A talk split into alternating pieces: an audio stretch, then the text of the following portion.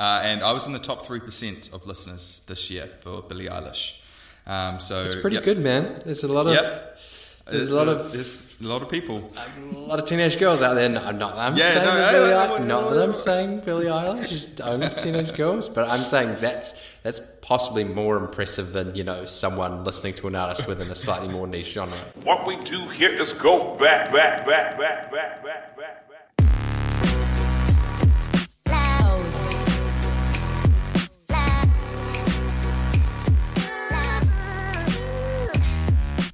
And we're back.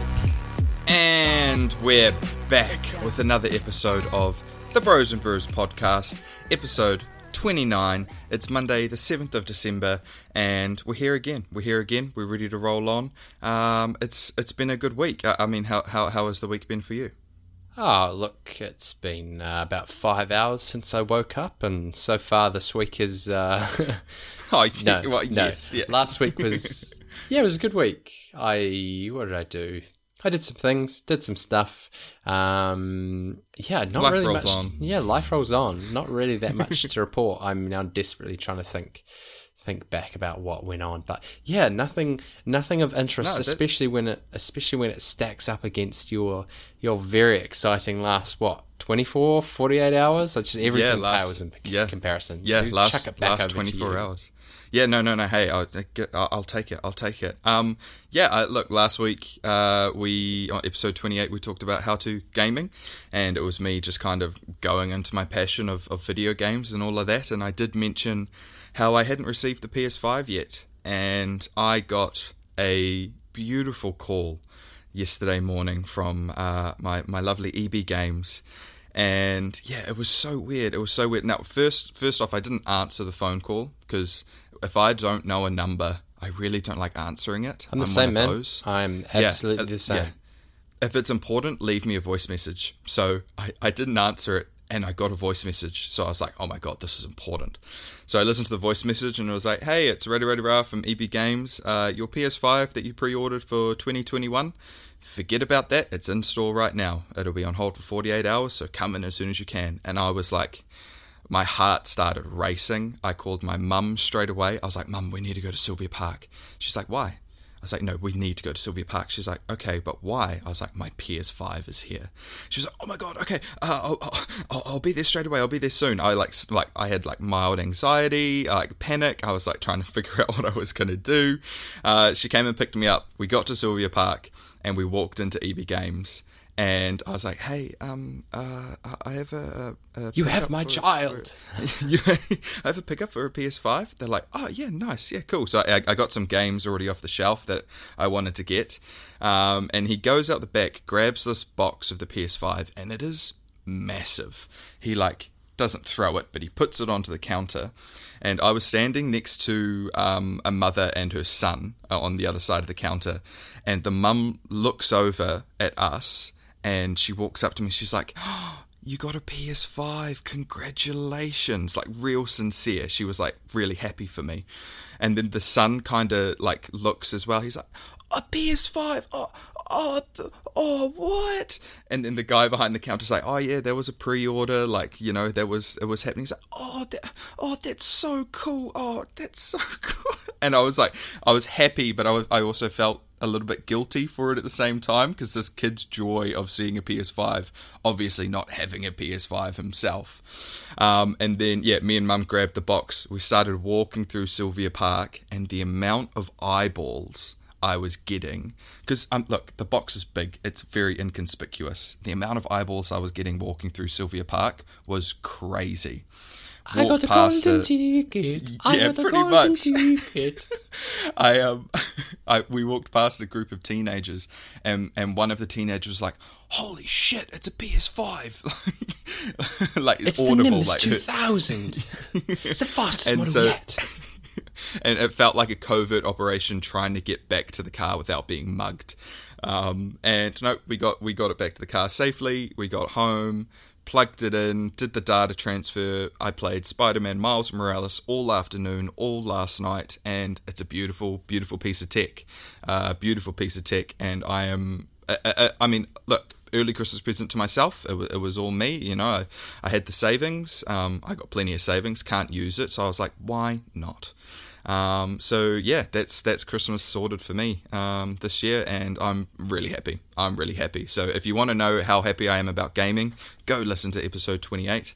Um, and yeah, I'll keep on telling you how the PS5 rolls and and, and into the future. That's some sweet, sweet serendipity from you uh, last week. You know, gi- giving out your thoughts and your energy and all that positive, positive uh, gaming community vibes, and you were repaid with a with Yep, a, yep, a big old exactly. big old console. I'm excited for you, man. It's great that it's here for um, you know, like the the next end of December season where there's sort of lots of long nights and it's Mm, time to, to spend spend playing. I was going to say sort of cold wintry nights because it is a cold day here, but but no, I'm having to wrap my head around the old summer Christmas after doing two true. two winter Christmases uh, in a row because they are completely different, man. I mean, I was just Yeah, I. I was just thinking the other day, Fran and I were talking about like you know mulled wine and and mince pies, and I was just thinking, well, who wants? I like mulled wine, but who wants mulled wine if it's 25 degrees on December the 20th? You know, um, so I'm gonna have to readjust my my perspective. I think there's something, there's definitely something to uh, the cold winter Christmas movies. Oh, for sure. Yeah. Um, and maybe that'll be a good thing to to discuss next week. The old Christmas movies. Perhaps perhaps that's what we can lead with. Some of the good Mm-hmm. Ooh. ones, some of the bad ones. Yeah, yeah, yeah, Um, yeah. Because we should we should say um, Matt and I have decided that we're going to take a little break after next week's episode, um, which will be episode number thirty to cap out the year. We're going to go on a little It's a nice number. Nice round number, um, and we're gonna probably take two or three weeks off, depending on how the dates line up, just to actually give ourselves some R and R time. It's been thirty weeks, or will be after next week, thirty. Mm-hmm. weeks in a row, and as much as we love doing the episode every week, it'll be nice to have a couple of weeks off. Um, not to necessarily recharge, but it's nice to sort of cap the season, take Oh, some sure. time away, and we'll come back refreshed in January. So I've spoken to some some very loyal listeners who've admitted to me that they are they've fallen a few episodes behind, even the Yeah, most yeah. even the most loyal uh, couple of people that I've chatted to. So that'll give give you some time to catch up over the next couple of weeks. But yeah, so today's episode, uh, next week's episode, and then we'll we'll have a bit of a, a hiatus over the Christmas and New Year break. Um, Yeah, nice. but but yeah, stoked for you with the the PS5, man. I mean, as I've said, with my sort of gaming general noobness, um, I can't fully appreciate it. But whenever I'm next in Auckland and I come to see you, I would be keen to have a go because Oh, for sure. literally the last console I was on was a PS2. So I'm sure f- for me, I'll be like the little kid in the shop going, Yeah. "Oh, it moves so fast. Why why can't I see any pixels in the in the gameplay?" And you'll look at me like, "Oh God, is this guy really God. my friend?" Um, but to move into this week's question for Yes, you, yes. sir, I have one, and I'm very interested to to hear what you have to say. And it seems appropriate for this time of, of year as we kind of wrap things up. I don't know if that's Oh. if that's if that's pushed you into realizing where I'm going with this. Um, Yeah. One of the big things this week was Spotify Wrapped. Everyone seeing Ah, their yo. their Yo. key listens this year, their uh, most listened to artists, how many hours they've spent on Spotify, all of that kind of uh, kind of good stuff. Now, Mm-hmm. some people not on Spotify, some people use Apple Podcasts, uh, but the discussion of of music and who you listen to and who you've tracked the most, I think, is generally pretty interesting. I think this has been going for what, like three, four years? I definitely remember Yeah, last yeah.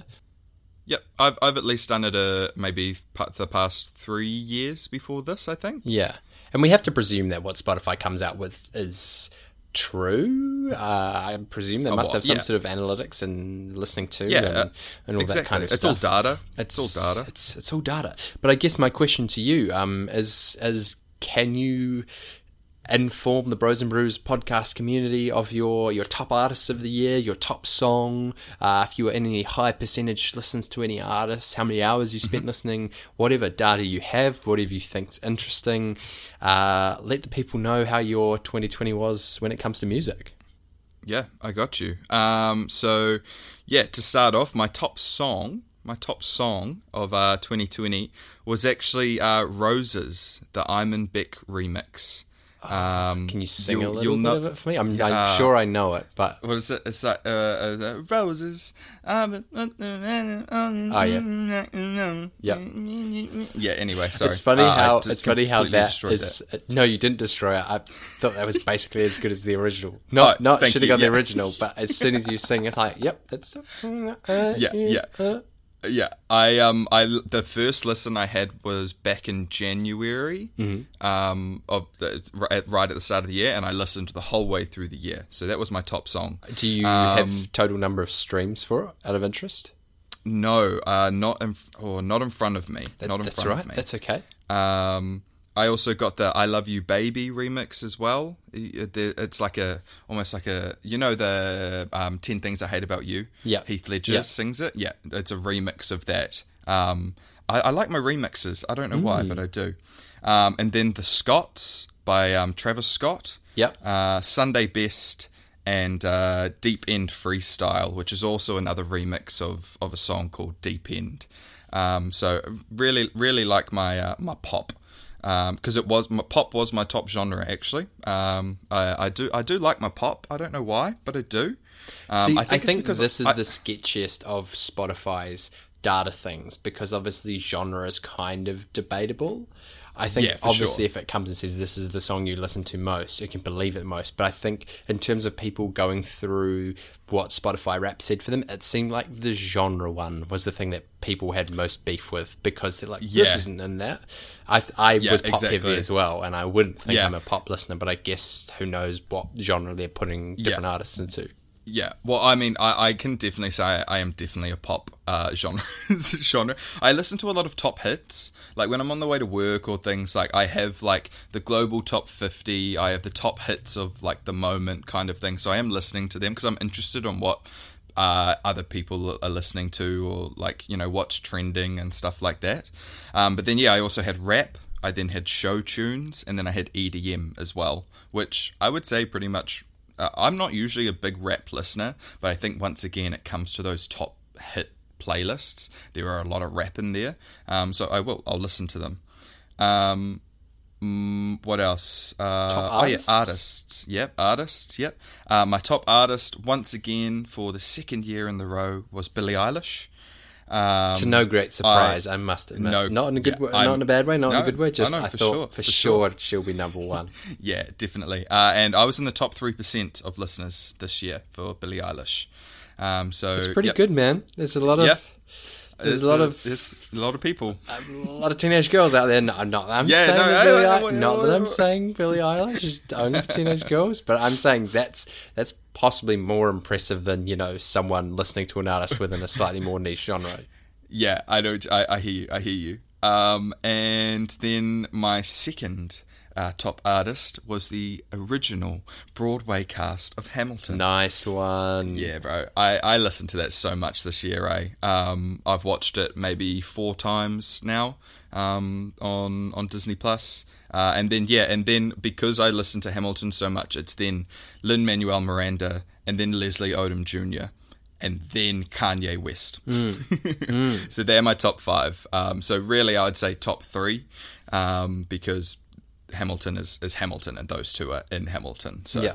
Yeah. Um, it's the it's obviously the way that Spotify categorizes the songs. Yes, because yeah. some of them are the cast, and then some of them are just them. Um, but nevertheless, uh, a def- it was definitely a Billie Eilish and a Hamilton year for me in artists. Um, and overall, I had uh, twelve thousand four hundred and ninety three minutes listened. See, that's that's not that much. No, Again, not as so- not as like a Yeah. judge thing, but someone said to me the other day that they had over eighty thousand minutes, and I was like, "Whoa, Yeah. that's a lot." I know. So I, I have some beef with that because I remember one year when I did Wrapped, I only had like maybe seven or eight thousand minutes listened, and I know that I was pretty much listening to music every single day. So I'm not entirely sure what Spotify class classes as like minutes, whether it's like um like I'm wondering if you're offline listening to music, it doesn't actually count the minutes. Like you actually have to be online on Spotify. So if you're using data or if you're on the Wi-Fi, if you're not and you're just listening to your music that's downloaded onto your phone, it doesn't actually count those minutes that that you're listening. Um, and because that's me walking to work and all of this kind of stuff, like every single day, it's not actually counting those minutes. So that's only twelve thousand minutes listened online when I'm connected to Wi-Fi or um, 4G and stuff like that. I think that's the way that it works. Because if you're at home listening to music every day, you're connected to the Wi-Fi every day, so it's counting the amount of minutes and things that you're tuning through and stuff. That would make a lot of sense because I don't know how they would like track what you're listening Yeah, to if if, you're- you're, yeah, offline. Exactly, exactly. Yeah.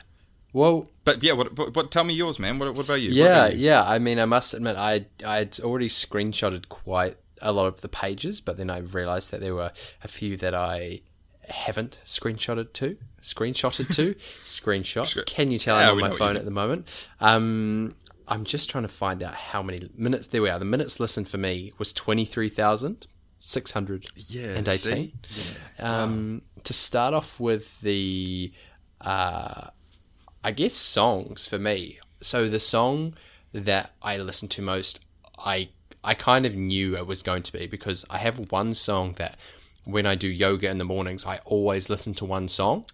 Yeah. Um, I don't know why. I just must have established that in 2018, uh, being my yoga song, and I haven't got sick of it, and now it's kind of a familiar comfort. Um, And that song is "Wash" by Bon Iver. Ah. Just one of their very yeah. Nice. chill. It's not instrumental, but it sort of feels instrumental. Um, And my total streams of that was 162, and I only listen to Wow. it when I do yoga, and I tend to get a couple of list like two listens of it per session. So I was doing the maths and being like, oh, probably about 80, did yoga 80 times in 2020, which so Spotify has sort of provided me with my yoga wrapped for, for the year, for the year as well. Um, other top songs kind of followed the same the same vein because my number two song, uh, I should explain. I have a playlist that I call uh, the work, which is all stuff related to. I made it when I was at drama school, all stuff for like warm ups and that kind of thing. Ah, yeah. Yeah. And so my number two song was 2009 uh, from the Mac Miller album Swimming, which is my stretching song. So, Mm-hmm. Ah, so true. clearly, the amount of times I've done yoga, a significant majority of that I've I've done my stretching, which is good. My number three song is Milk and Honey from the Anderson Paak album Venice, Oh, nice. which is my Yeah, ab nice. workout song. Sensing a trend here. And then uh, my number four and number five uh, songs are the first two tracks of Malibu, which is my kind of, Uh, as you yeah. know from the Desert Island episode, is my number one go to album. So my songs were relatively uh, predictable, I guess. In terms of artists, number one was Anderson Paak, uh, number two, Daniel Caesar, number three Mac Miller, number four Bon Iver, and then hilariously, number five is an artist who I don't know at all. So what I have to presume is that it's someone that my parents listen to because they share my Spotify premium. and so when this thing came through, I was like, Reb Fountain. Never heard of you. And supposedly you're my number five. But also, I don't think my parents listen to Spotify that much, so they must be listening Yeah. to Reb Fountain a lot. Um, so I guess that's a music person for Yeah, us to listen yeah. to because my number five, and I've couldn't tell you a single song by Reb Fountain. Um, so yeah, pretty funny. pretty predictable for me. I'd say twenty three thousand total listens. Um, in terms of genres, again, I think it was a lot of. Oh yeah, my number one genre was show tunes, which I was kind Oh, of yeah. surprised by, but I think probably just having listened to Hamilton Yeah. a lot Yeah. and other I guess musical theatre songs made it number one. That was the thing that I looked at. I was like, uh, that seems unlikely. Number two, pop. Number three, hip hop. Number four, chill hop. hop. And again, I'm like, who is deciding whether Daniel Caesar is chill hop, hip hop, blues? whatever. And then number five, modern rock, and I was like, okay, Modern rock, I, eh? I don't know who fits that bracket, but but you know, I'm not deeply offended or, or anything like that. Yeah, yeah, um, yeah, yeah. Interestingly, they this the Spotify thing said that I listened to 219 new artists this year and 178 genres, and it's funny because you think about that, and I'm always someone that considers myself to not listen to a lot of new music, but I Yeah. guess if people are featured on songs, maybe that counts. Um, Yeah, yeah. Well, hey, for me, for that, I've got that number as well. So you know how I was talking about I listen to a lot of top hits. Yeah. I listened to 795 new artists this year. I mean that's crazy. That's Yeah, yeah. So that, yeah. So that just like you said. I mean, that that's that. I listen to a lot of top hits, global fifties, and they're constantly changing throughout the year. Yeah. And that's the, that. Those are the things I'm listening to. Ah, so that yeah, makes a lot I discovered. Yeah, so I discovered 800 artists, and that's why my songs are so random. You know, like compared to the artists that you're listening to and what songs that you have. Yeah. mine are all of these top hits, quite random poppy remix Yeah. EDM. Yeah, yeah. That makes a lot of sense. Yeah. Um, and then to to finish out, I sh- we sh- well, I don't know what your podcasts things are because Spotify gave podcasts within I- the I- Wrapped this year. Yeah, I didn't have any. I didn't have any. Didn't have any. Um, no.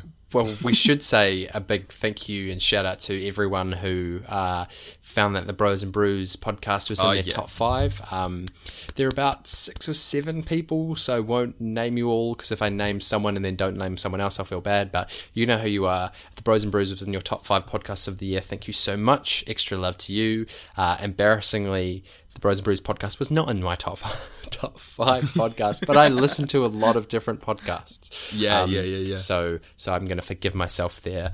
Um, but yeah, I thought I thought Spotify Wrapped is actually such a good way of looking back over what you've listened to, and as someone that's Yeah. always struggled to listen to new music, I am.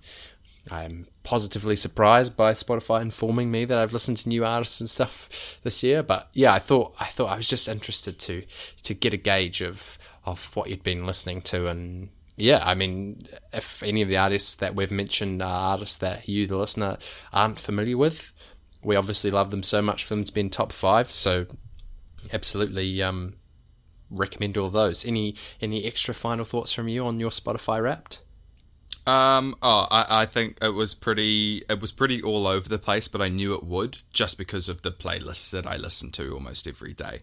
Um. Yeah, I think the the discovering 795 artists was probably the big like whoa for me this year in Wrapped.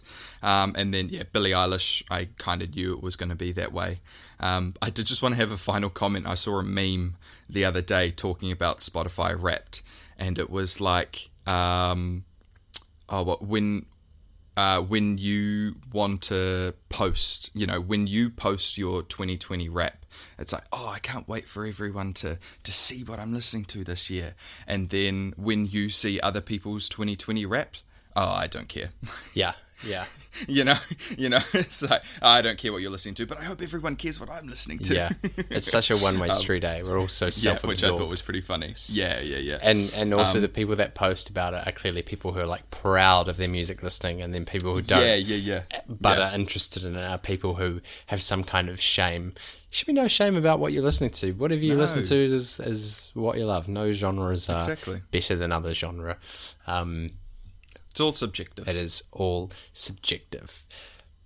To move into our main topic for the day, which is going to be, I guess, slightly well, definitely less uh, light-hearted than than what's been the top part of this podcast, but it's something that we've been talking about for a while, um, and I think has sort of had snippets within previous episodes and conversations. Um, Yeah. it's cancel culture which I think has been a really big part of the shifting landscapes of, of pop culture, uh, the entertainment industries, TV, film, theatre over the last few years. This this amplification of uh, how we perceive the individuals that are involved in these industries.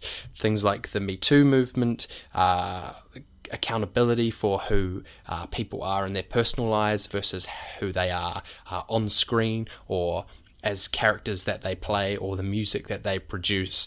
These conversations have become amplified over the last couple of years.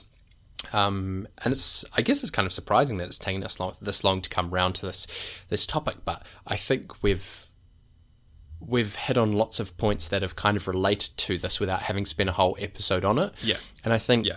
to sort of not round out the year, we have another episode, and, and we definitely want to end on an episode that's sort of slightly lighter than than cancel culture, which is a very uh, serious, problematic discussion. It seems kind of a, a decent way to summarize what has been a year talking about identity and and culture and. Uh, celebrities and art and how all these things mix together the the problematic and the beautiful and cancel culture is is clearly um a, a thing that especially within our industry what we're pas- passionate about creating and consuming is kind of the the dark side of it I guess um before we dive in, any opening thoughts from you? We discussed that we were going to do this a few days ago, so we've had a bit of time to sort of plan and ponder what we want to talk about. Anything off the top?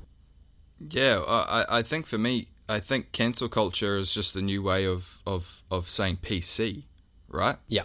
Political correctness, you know, it's it's cancel culture is this is this thing of if you, I mean, like you said, I think I think two big words that come for me with cancel culture is accountability and consequences. You know what you say or do in a public forum, whether it be Twitter, online, YouTube, uh, like a, an interview, or what you do with your art. If if if it if it doesn't, I don't know, if it comes off in the wrong way, there's going to be consequences. And I think the day of age that we live in now, 2020, I mean, but especially over the past two years, um, you've got to be held accountable for your actions and, and what you say. I think the the big thing with cancel culture is like free speech, right? We uh, uh, we have as a right as human beings of saying whatever we want to say. It's free speech, like we can do that. But I think it depends on where it's coming from, you know, who you're targeting and these views and things like that. People are gonna challenge you. You know, like you have to be open to being questioned for the things that you say. And then I think it's up to you after that how you handle it on whether you're going to be cancelled or not, you know? Um, so I think, yeah, accountability and consequences is probably the two big things that come out of cancel culture straight away for me, at least. Yeah, two two massive buzzwords that I think are, are perfect to look at what is a really huge topic with with so much variance. I think that's what we've Yeah. been talking about. There's so much spectrum to these experiences and, and actions and problematic aspects of people's personalities, which which we will obviously go over. Um, I think the biggest sort of cancel culture uh, topic event that's going on at the moment is the the cancelling of Johnny Depp and Amber Heard. Um, if you are unaware of these sort of cases, I guess I'll give you a quick rundown. Basically, Johnny Depp and Amber Heard are a, uh, a famous, I guess, celebrity acting couple. Perhaps Johnny Depp's slightly more famous, well, definitely more famous than Amber Heard. Um, and they were married, uh, no longer together. And Amber Heard, um, a couple of years ago, came out with very serious assault allegations against Johnny Depp. Johnny Depp has always maintained his innocence, and more recently, he uh, filed a libel uh, case against The Sun, which is a UK uh, sort of tabloid trash, basically, regardless of how you feel about uh, this case. It's a crap newspaper. Um, he filed a lawsuit against them because they had described him as a wife beater in an argu- in a uh, article. And so the difference between the, the first case, which was a, from Amber Heard filing against Johnny Depp, and this case was that Johnny Depp was essentially arguing that the Sun had smeared his name, which I guess is the kind of whole point of cancel culture, right? Like Yeah. taking people's reputations and um, diminishing, destroying them. Johnny Depp was found, uh, well, he didn't win the case, uh, so the judge found that there was enough evidence against Johnny Depp for the Sun's claim of him being a wife beater to not be um, wrongful in a sense. And as a result of that, Johnny Depp has been and it has gone through asked to essentially resign from the role of Grindelwald in the uh, Fantastic Beasts film franchise. Film franchise, which only a couple of episodes I mentioned was mm-hmm. the film that I would most likely to be involved in. So I have definitely have an interest in this from a fan perspective. And I think because Yeah. of that, I've been following the case not super, super, super closely, but with some interest over the last few weeks.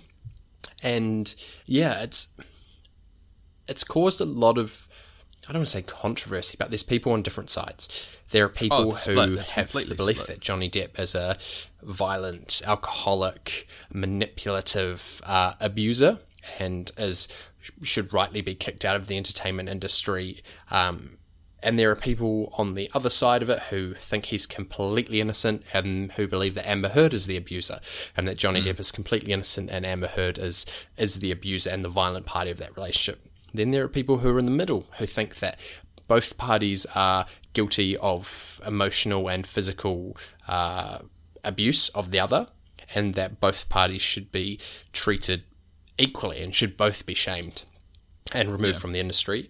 Then there are people that are also in the middle who believe that same that they both share equal blame as abusers, but that both people should sort of still be allowed to be in the industry if that makes sense. I think the key element ongoing is that Johnny Depp has basically been fired from Warner Brothers for all intents and purposes, and Amber Heard continues to be on the cast of Aquaman, Aqua, Aqua, Aqua, Aquaman two. Aqua.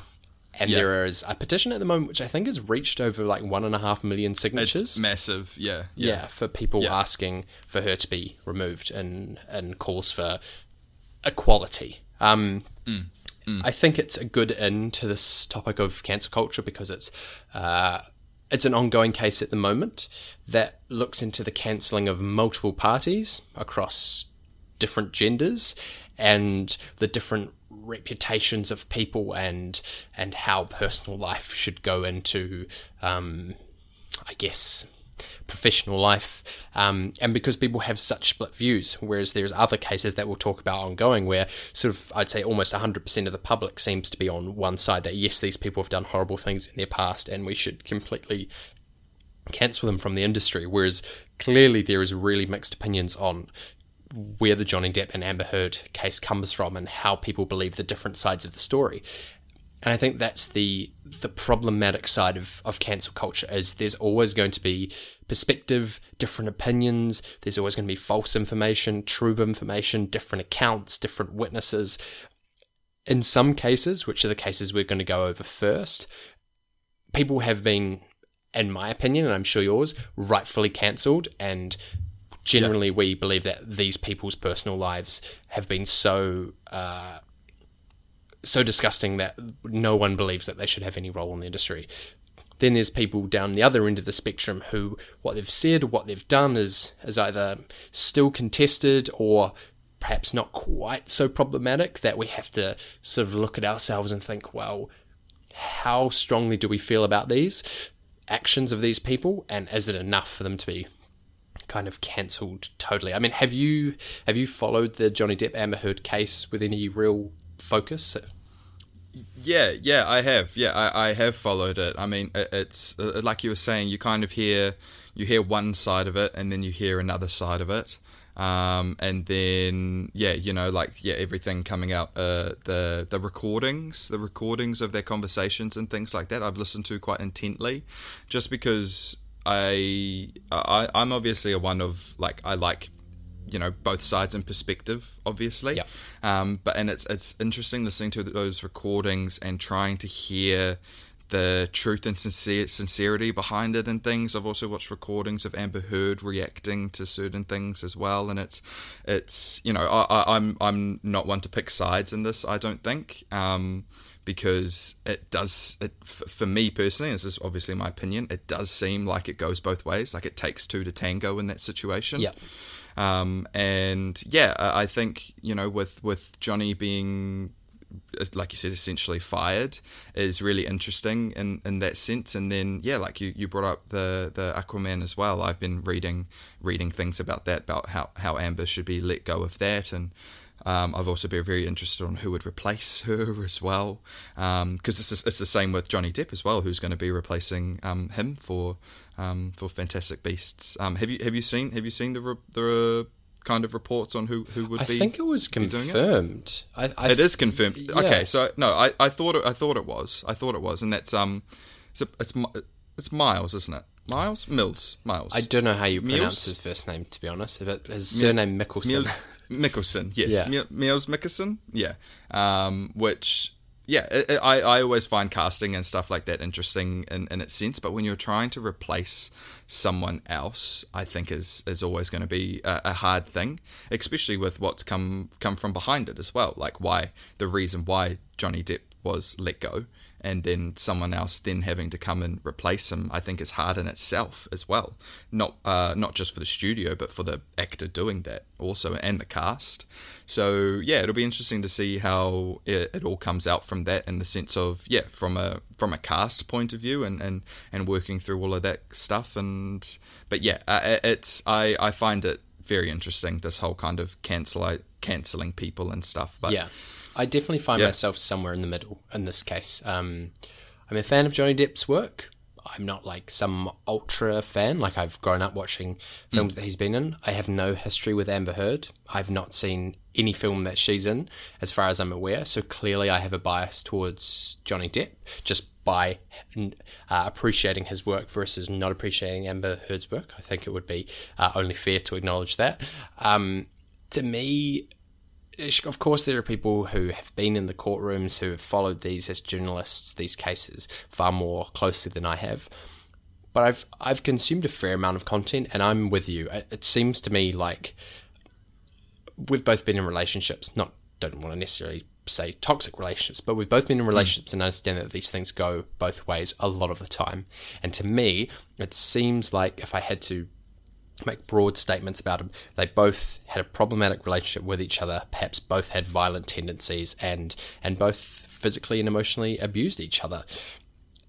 Taking that forward, then you go, well, what is the industry's responsibility and rights to go? Well, we don't want these people representing us. Um, that's a whole different question. You know, this all comes down to business and money and that sort of stuff. Um, yeah, exactly. Image, yeah. yeah, and I, I think I sit somewhere in the middle, but sort of rewinding back to where cancel culture started, I think has come from a lot of cases where we feel pretty strongly about people's guilt and and their the fact that they shouldn't be involved in the, the industry. And we've tried to break down these cases into sort of subcategories and a lot of the things that started out cancel culture were specifically sexual assault cases. Um, particularly the number one being Harvey Weinstein.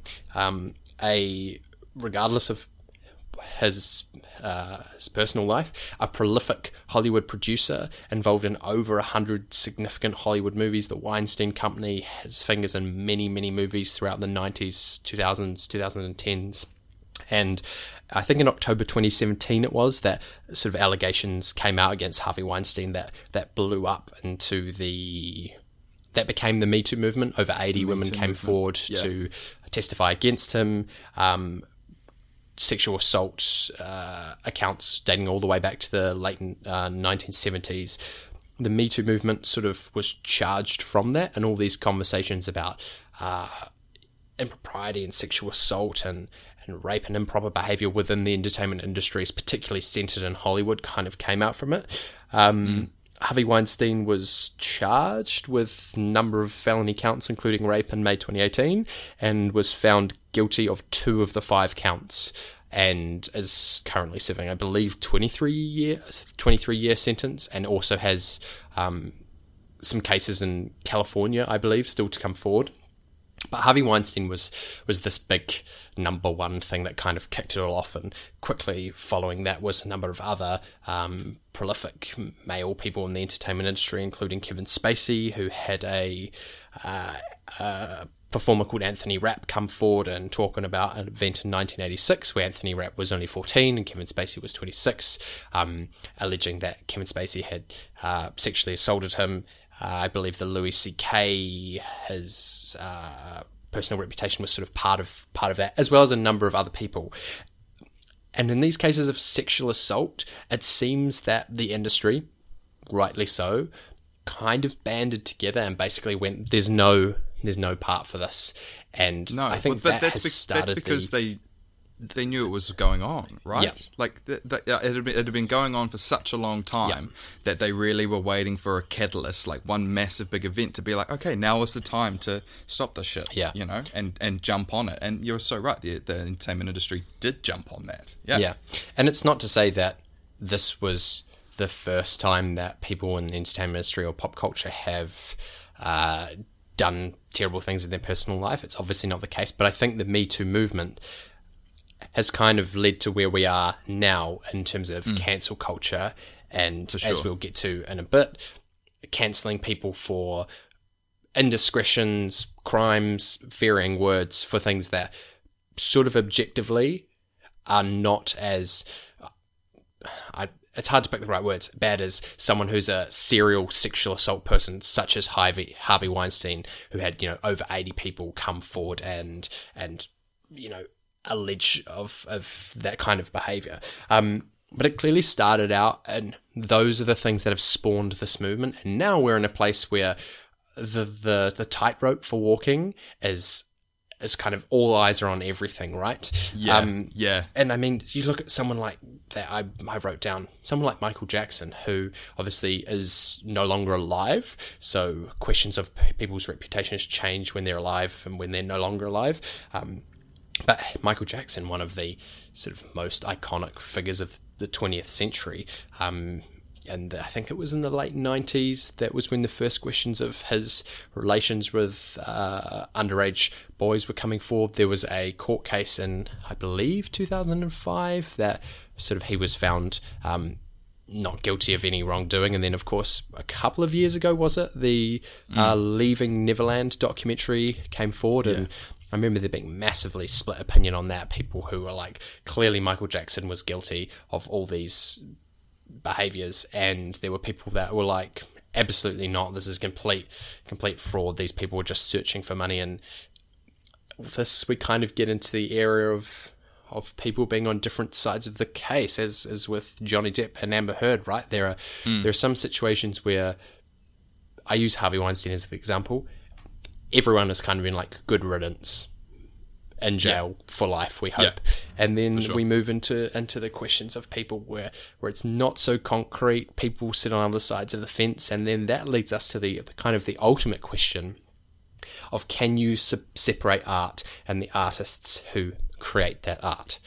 Yeah. And I think that is the question that we as consumers are constantly having to deal with as we consume entertainment and pop culture, you know, music, television, YouTube content.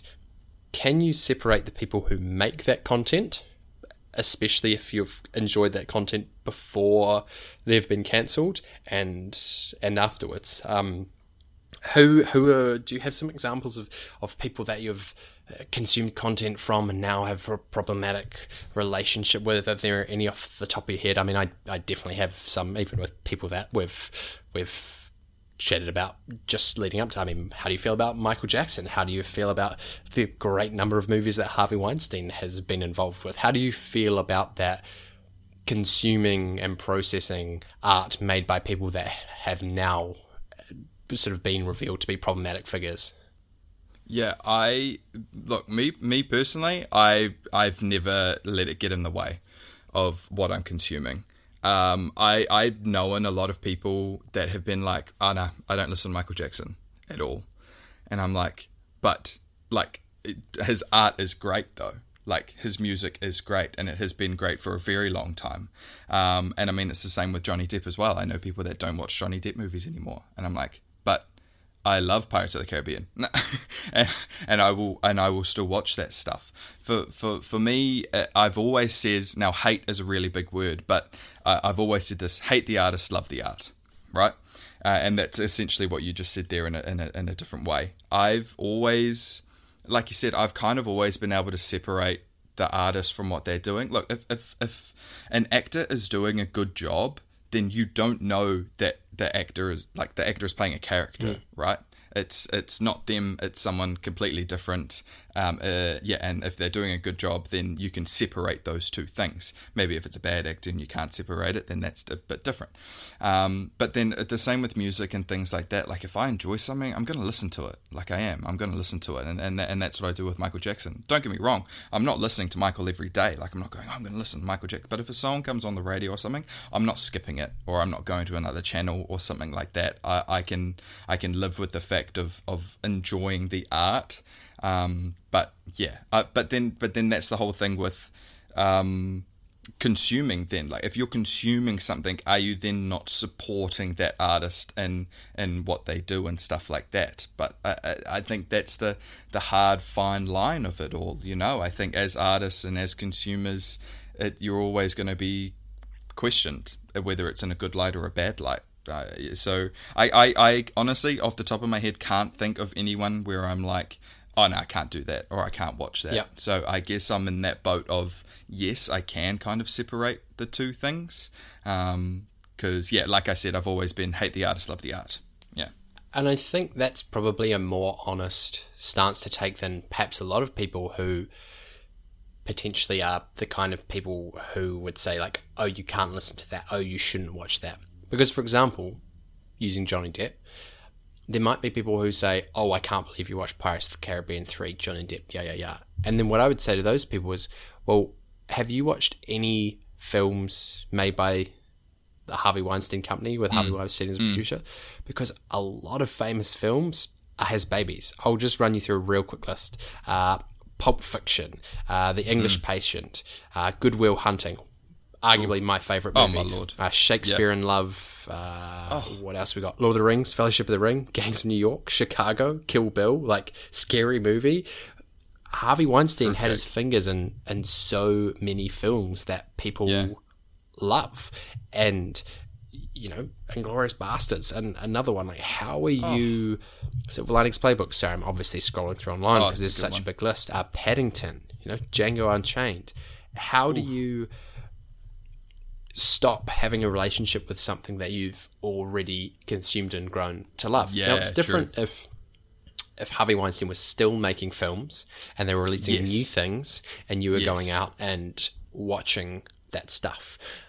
But if it's something that you've film formed a relationship with, it's really hard, I think, for humans to all of a sudden disconnect from something that you love and you're passionate about and you enjoy simply because you learn something about the creator of their work, which sounds silly because we should we mm. should be able to. We should go, oh, I object we objectively believe that these people are not good people, therefore the things that they've made we shouldn't appreciate. But I kind of don't think that's the way that the human brain and the human heart and all our emotions are. I mean, another couple of examples of people are Chris Brown and R. Kelly, two uh, artists who, I mean, in Chris Brown's case, a fairly well known uh, assault history um, with Rihanna, another really well known artist, mm. and R. Kelly, who has a whole.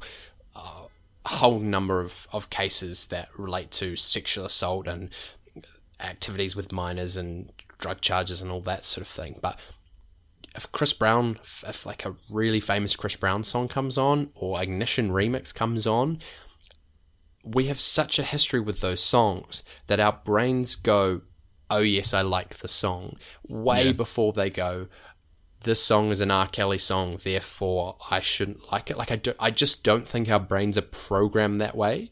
And I don't think we should feel ashamed at enjoying art that we've grown to love, even if we learn afterwards that the people that have made that that content you know, we've, we now all of a sudden know that we don't agree with those people when we potentially think they should be in jail for their acts, that kind of stuff. But you're, you're right. There's a difference between actively going, right, I'm going to go and listen to the whole discography of R. Kelly versus yeah. if you're at a party and the song comes on and your brain goes and sings sings the lyrics.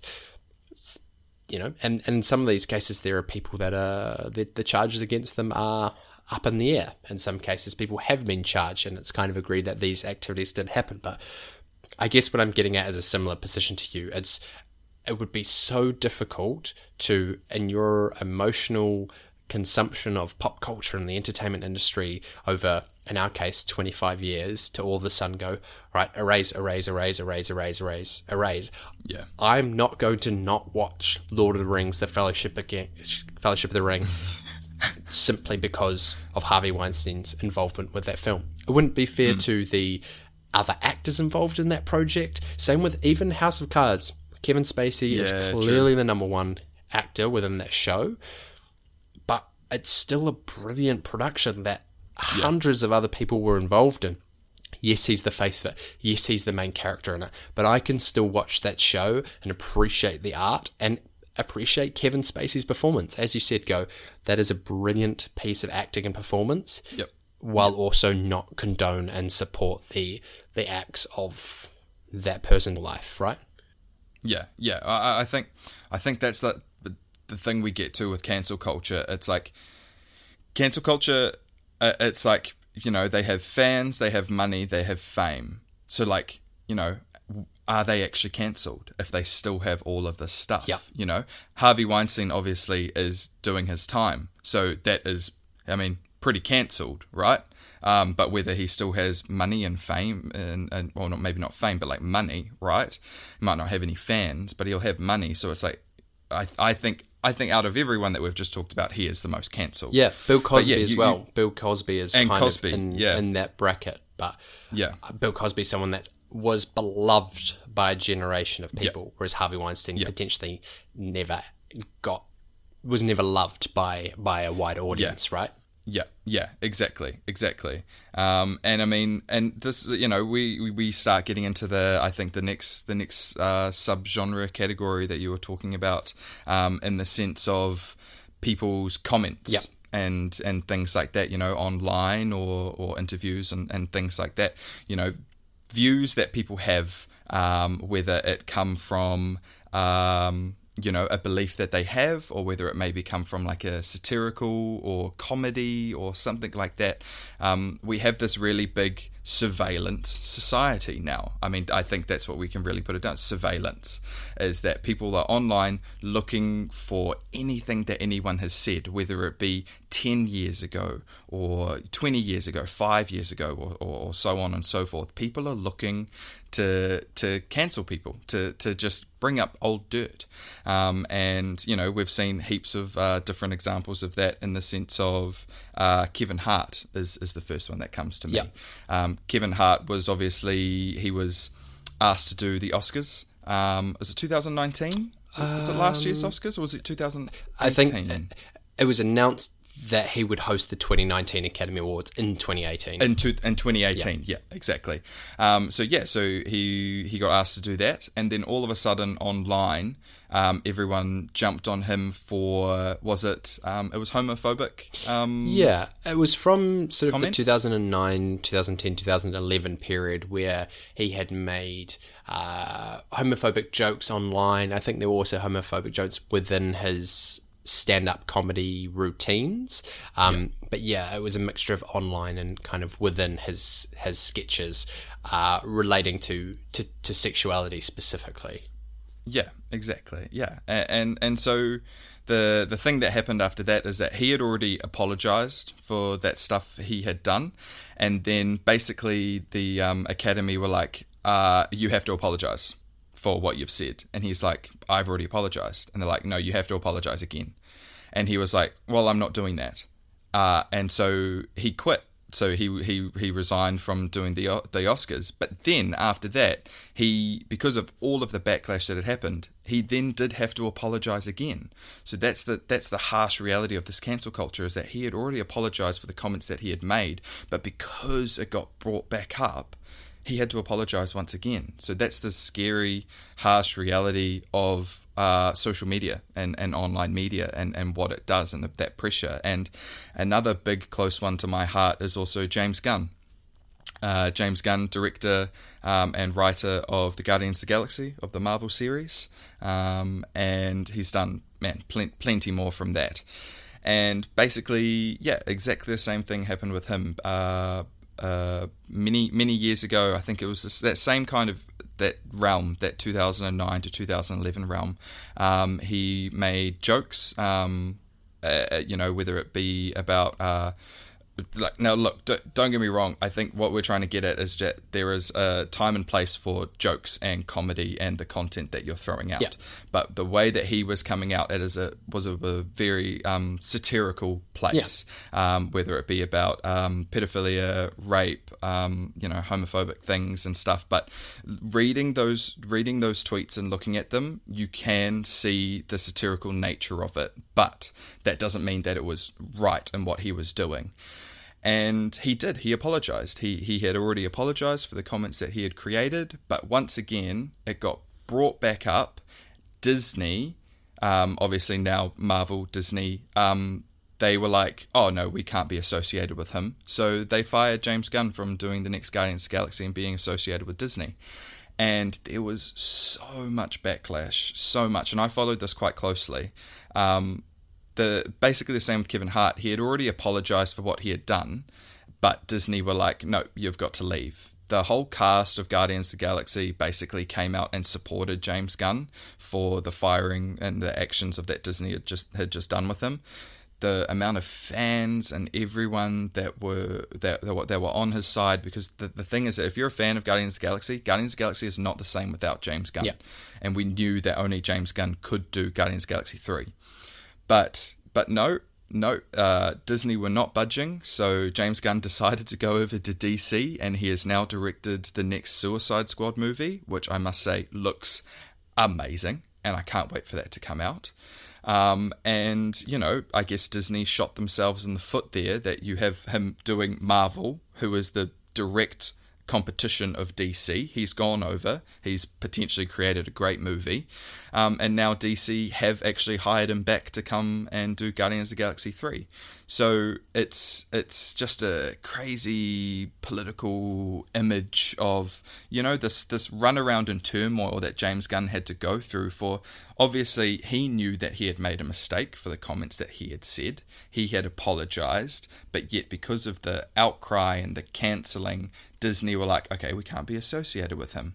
But then every, but I think all of the good people, the people that realized that James Gunn had made a mistake, he had apologized for it, that were on his side, including the cast and people within Disney company, they were like, no, get him back because he because he, has he has apologized and you have thrown him off into the wild to actually potentially go and create better content with with other people as a big f you to Disney.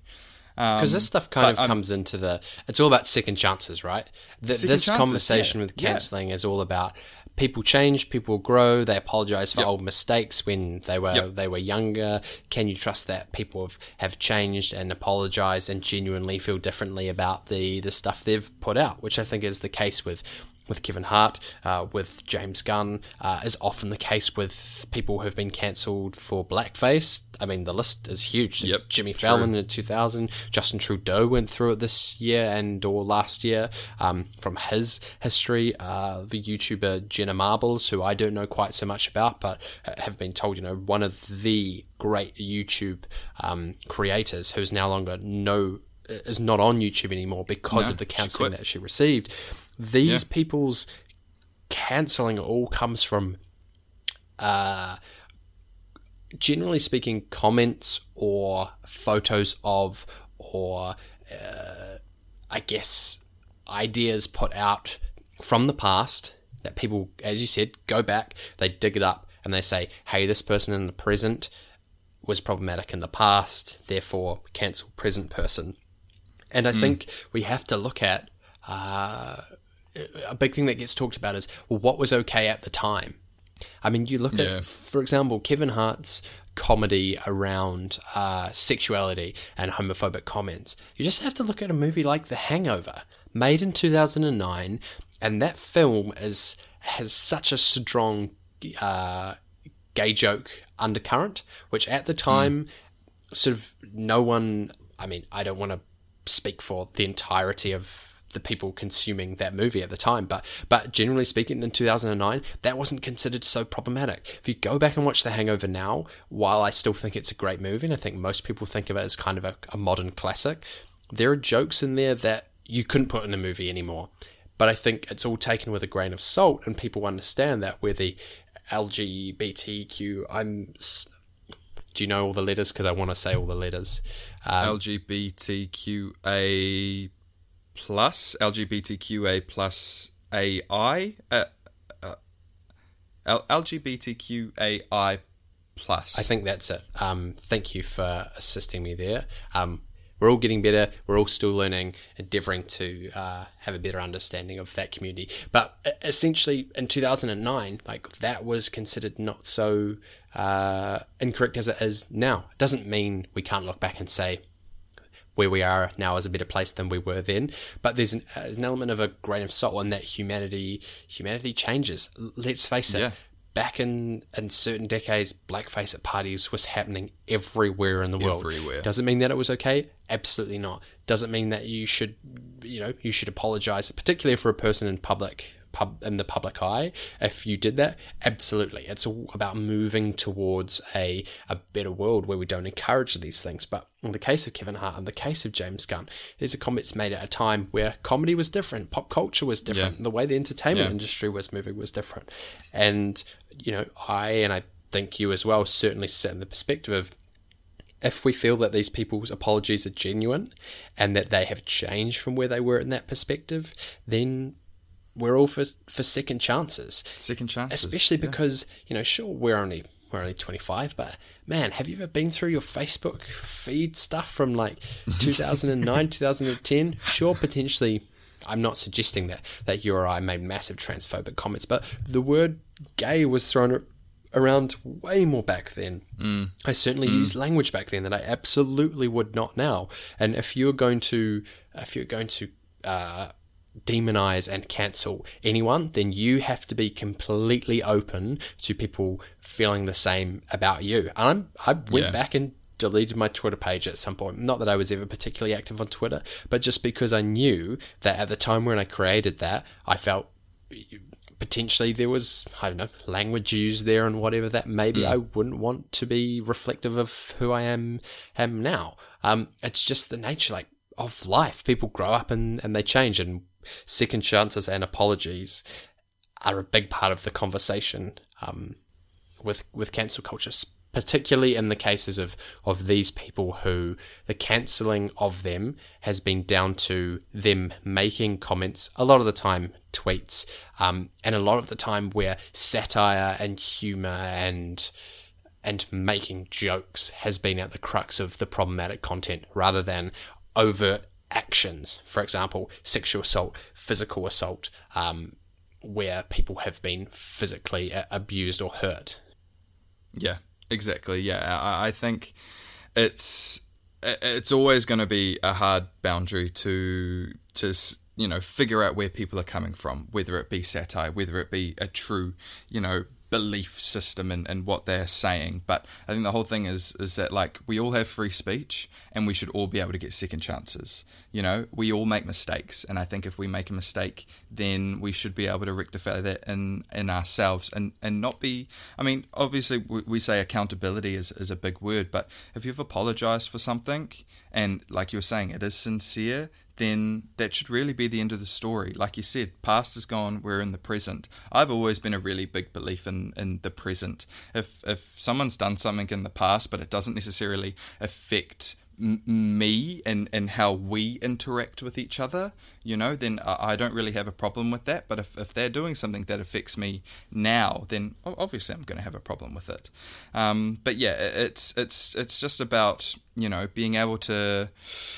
I mean, it's all it's all challenging power and you know and things like that, righting wrongs, and it, it's it's really interesting. But I mean, you know, we talk about I say power, we talk about celebrities and and you know these big names and things like that. But cancel culture doesn't just happen there. Yeah. You know, cancel culture can happen in everyday life, in your friend circles, or just random people in the in the streets. I mean, for for me, a, a, another big one of this cancel culture that comes straight to my mind um, is this whole thing with Karens. Yep.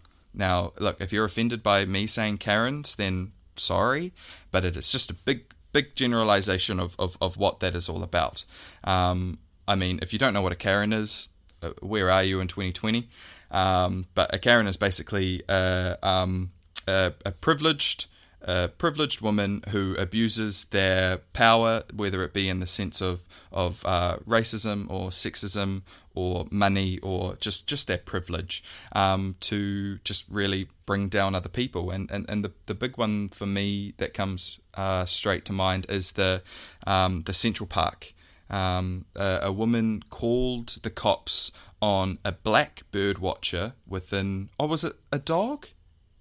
Or was maybe there was a few. Anyway, uh, a, a, a white woman called the cops on a on a black woman for doing absolutely nothing, and then the cops turned up and it was all filmed and she was being completely outrageous. And the big ramifications of that because it went onto social media and the way that she reacted and calling the cops in general she got fired from her job um, and her dog also got taken off her as well. Um, and you know she literally got cancelled from her everyday life because of the actions and the way that she was presenting herself to the world you know? So there's there's instances like that. I mean you you see the videos all the time people recording because they have to be held accountable for the the way that they're acting towards other people especially especially in the black lives matter movement and and this whole entire year what that's all been about. You are going to get called out for just being racist, for being sexist, and you have to be able to suffer the consequences of of having that. Like I said at the start, free speech is a thing. I get that, but I think for a world where we are trying to be more equitable, you have to be careful and be able to suffer the consequences of your actions, um, and be challenged in what you say and what you do. Um, Absolutely. and I mean, and I mean, in in the sense of you know uh, social circles and in friend circles and things like that, um, you know, it, it, you you hear stories of people that have had their name absolutely turned through the mud. Um, because of uh, false claims or false accusations, and you know, in, in social situations, uh, I'm, I'm, you know, I'm talking about you and your friends. You know, whispers, grapevines. You know, things get pushed to other people, push to other people, push to other people, trying to absolutely drag a, a, a name under the mud and to for you for people to stop being friends with you and for you to just have a really bad name about you, which I think is is really sad. I, I think obviously sad in the sense of if they're false claims and they're not real you know um, just uh, it's almost uh, another form of, of bullying yeah. i guess you know? No, absolutely it, it is, yeah but bullying in the sense of social circles and things like that. Um, and i mean look I, I, grew up a lot with with that bullying and when i think about it now in that sense of I don't know, maybe that was a very early form of cancel culture, um, of no one really wanting to hang out with me because of all of these things people were saying about me, which is I guess now that I think about it, is very much like our modern day cancel culture. Yeah.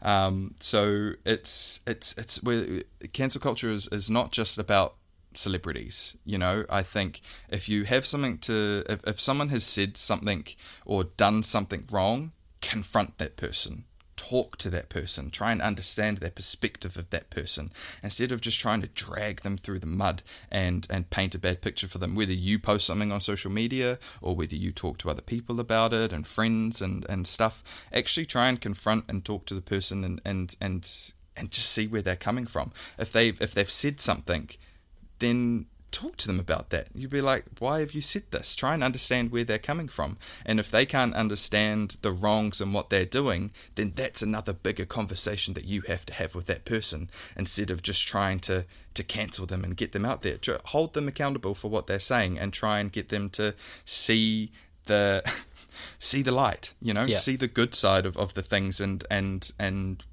try, not not necessarily change their views, but perspective on what they're saying and how or what they're doing is hurtful.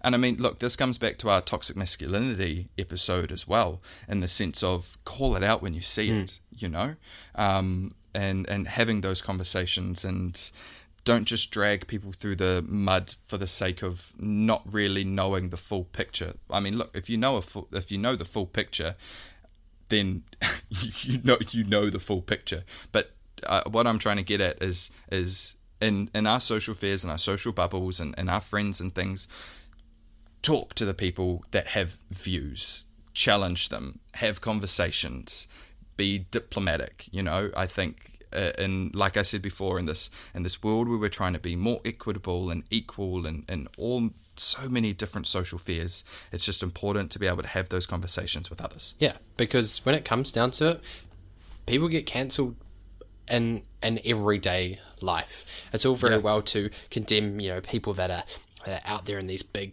you know, celebrity, famous, public eye, but it, it happens in New Zealand with people that you are friends with or you're not friends with. Like it, it can seem like something that happens way away from us when it's a big Twitter war and it's to do with the Oscars and Kevin Hart this and and Chris Brown that. But imagine how it would feel if all of a sudden tomorrow everyone you know thinks that you're a bad person because you've done something wrong and you just didn't do it. Now, I'm not advocating necessarily innocent before proven guilty or fake news or any of that stuff, but people do lie, people do manipulate, and sometimes stuff just just isn't true. And actually, it can be just as damaging when it comes to a person within a friend group as it can be, you know, like on a big international stage. And uh, I guess just to mention some names that we that we haven't gone through, like um, Ellen has obviously been a big one this year um, Yeah. regarding emotional abuse of of you know people that work for her. Lea Michele, obviously a person who was on Glee for a long time. All these allegations came out against her. J.K. Rowling regarding transphobic comments. Harry Potter, obviously a big part of mine and millions of other Yeah. people's lives. Roald Yeah. Dahl, massive anti-Semite, and we knew that he was anti-Semitic all the time that we were growing up with with his books. You know, that hasn't come out as some revelation. You know, this this year, but I just saw a. a discussion about it online today. Like all of those books that we love, people have problematic views. So uh, you know, there's ups and downs with this, but I think the main thing that you and I are trying to trying to share when it comes to cancel culture is is accountability. Like you said, you have to you have to actually assess how you feel about consuming these people's content. For example, someone like Kanye West. I listen to a lot of Kanye music. I know you do as well. Kanye Same, has said yeah. some things in the past that I don't agree with. He's an active Trump supporter. I don't agree with that it's up to me to decide whether that is strong enough for me to no longer want to continue consuming his art or if I can put that in a different box as the stuff that he creates. There may be other examples where I've decided that, you know what, I'm not going to consume that person's content because I don't feel comfortable with it. That's completely up to me. Mm. But the case with cancel culture is you have to be you have to be informed and you have to actually buy into whatever your opinion is. And if you're going to uh, if you're going to consume that art great. So long as you are taking a a personal and ethical stand on what you believe in. To me that is like you said at the top that's the position that you're coming from and it's an honest position where you you've come on and you've said you know what? I consume that art and I'm able to separate that. I'm not necessarily encouraging everyone to do that completely mm. each to their own mm. but you need to be informed about the the people that you're you're canceling it has to come from a place of personal truth and and everyone's different in terms of how they how they consume this stuff you know? We're all different and as i said before we're we're all human and it can be really hard for us to disassociate stuff that we've we've come to love in the past but the main thing is being positive in these conversations and is engaging with these industries that you and I love so much. We love TV and we love film and we love Yeah. theatre and, Yeah. and, and we're trying to be as honest and accountable as we can when it comes to these conversations about identity and casting practice and representation and all that sort of that, that, that stuff that is important to be having discussion about in 2020. And I think we're in a place now with the entertainment and pop culture industries where we we can no longer simply consume the art, like for all we've said.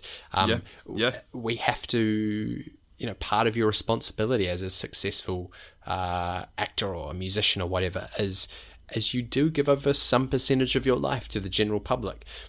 Now you're also free to to you know not want to engage with that and not have to do interviews you know someone like frank ocean who's someone that i absolutely love and Lorde for example there are people that are uh, incredibly successful artists who have actively sought to not be in that public eye perhaps for fear of cancel culture but if you uh, if you are successful, it's kind of what what comes with it. And I guess generally it just boils down to being a good good person, you know, Yeah, being exactly. a, being a good person. But but it is a slippery slope and it is difficult. And there is a world where you and I take off our acting careers, and in 10 years' time, someone finds something that we said, and all of a sudden we're being cancelled. And I'll feel a lot better having had this, this conversation and recognizing that there is massive nuance to this. In some cases, people need to go to jail for the actions that they've that they've taken and potentially I would even go so far as to say objectively bad people who've made horrible things happen in other people's lives.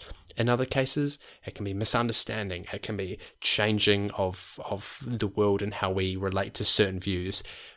There's just a whole range of these topics, right? And we were never going to get to some sort of definitive answer. Obviously, we've gone, you know, long and hard at this discussion that's not what we're suggesting finding any particular answer to cancel culture but as with any of these episodes and any of these topics coming on having open and, and frank discussion and talk about these things is kind of always the way forward right Yeah, man. Yeah, exactly. Uh, uh, as we've been an advocate for many, many, many episodes now, and from the beginning for us as well.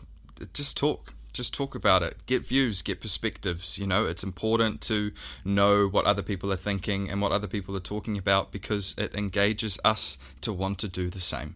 And we've known uh, people listening to these episodes have done exactly that. They listen in and it really gets them thinking so they can go out and have the same conversations with the people around them. Um, so, yeah, I, I, I it, it's been a very interesting episode today very interesting. Um, but I think, like you said, we, we don't have an answer for it, but we just want to continue those conversations, continue for you to think about what you're consuming and how you're consuming it and and what you put into your lives and, and what's around you as well. What's what you put around yourself and just just love one another, you know? Just just just keep sending it because as as we keep on saying, it's free, you know? So have those conversations keep on loving, and we'll get through 2020. We've only got a few more weeks to go. We'll get to 2021, and we'll we'll see what that brings. absolutely second to last episode we've got one more coming next week episode 30 uh, it's going to be a doozy matt sort of flirted about it last week. I'm excited i'm excited to share one of my passions with everyone. Um, Yeah. but as as always we want to say thank you to the people out there who are listening who keep giving us support and giving us all the aroha and giving us the energy to keep going.